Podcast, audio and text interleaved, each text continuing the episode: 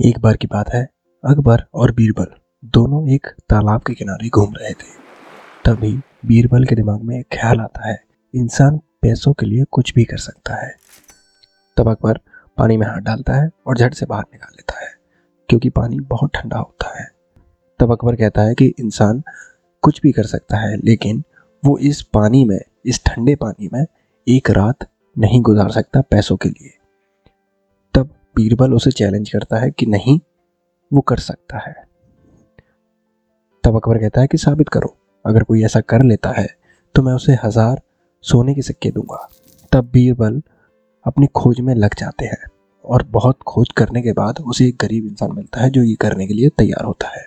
अकबर अपने कुछ सिपाही उस गरीब आदमी के साथ भेजते हैं जो कि उसे देखेंगे। और फिर वो पूरी रात पानी में गुजारने के बाद जब अगली सुबह अकबर के पास वो गरीब आदमी पहुँचता है तब वो कहता है कि मैंने आपकी शर्त पूरी की और मैं पूरी रात ठंडे पानी में था। तब वो पूछता है कि तुमने ये कैसे किया? तब गरीब आदमी कहता है कि मैंने अपना ध्यान पानी से हटाकर एक दूर रखे दिए पर दिया और इस वजह से मैं पूरी रात उस ठंडे पानी में बना रहा। तब अकबर उसे उसका इनाम देने से मना कर देता है। तब वो कहता है कि तुमने ये सही नहीं किया है। तुम्हें पूरी रात उस दिए से गर्मी मिलती रही है। ये सही नहीं है। तुम्हें कोई इनाम नहीं मिलेगा। तब वो गरीब आदमी बीरबल के पास जाता है और उसे सब बातें बताता है।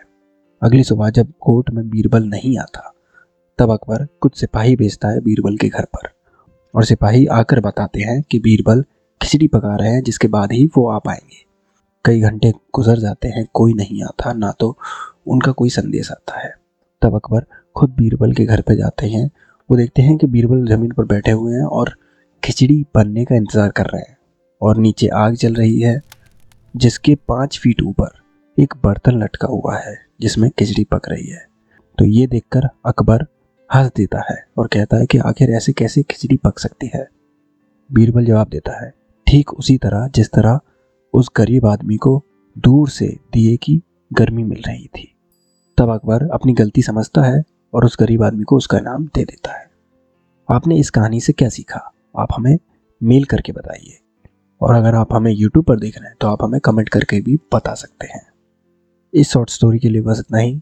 अगले हफ़्ते फिर मिलेंगे। तब तक के लिए अपना ख्याल रखें और सीखते रहें।